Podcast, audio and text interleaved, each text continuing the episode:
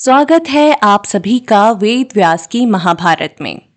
आज मैं आपको दो प्रकार के पुत्रों के बारे में बताऊँगी।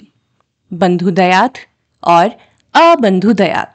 बंधुदयात अर्थात वो पुत्र जो कुटुंबी होने से संपत्ति के अधिकारी होते हैं।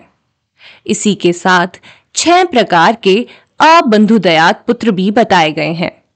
अबंधुदयात पुत्र वो होते हैं जो कुटुंबी न होने पर भी अधिकारी बताए गए हैं। चलिए, अब इन सभी पुत्रों के बारे में विस्तार से जानते हैं। सबसे पहले हम बात करेंगे बंधुदयात पुत्रों के बारे में। पहला पुत्र वह है जो वैवाहिक पत्नी से अपने द्वारा उत्पन्न किया गया हो। उसे स्वयं जात पुत्र कहा जाता है। दूसरा प्रणित कहलाता है। जो अपनी ही पत्नी के गर्भ से किसी उत्तम पुरुष के अनुग्रह से उत्पन्न हो। तीसरा, जो अपनी पुत्री का पुत्र हो, वह भी उसी के समान माना गया है। चौथे प्रकार का, चौथे प्रकार का पुत्र वह है जो दूसरी बार ब्याही हुई स्त्री से उत्पन्न हुआ हो। पाँचवें प्रकार के पुत्र को कहा जाता है कानीन, अर्थात विवाह से पहले ही जिस कन्या को इस शर्त के साथ दिया जाता है कि इसके गर्भ से उत्पन्न होने वाला पुत्र मेरा पुत्र समझा जाएगा।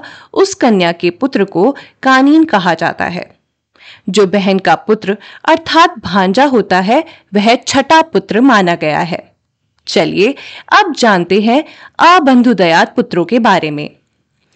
अबंधुदयात पुत्रों में सबसे पहले आते हैं दत्त, जिसे माता पिता ने स्वयं समर्पित कर दिया हो। कृति, जिसे धन आदि देकर खरीद लिया गया हो।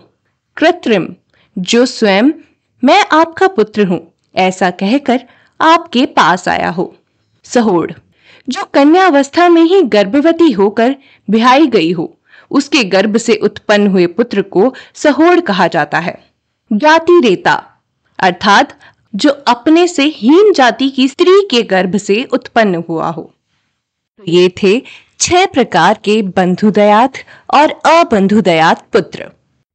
इन सभी पुत्रों का ज्ञान हमें आदि पर्व के अंतर्गत संभव पर्व में महाराज पांडु से प्राप्त हुआ है।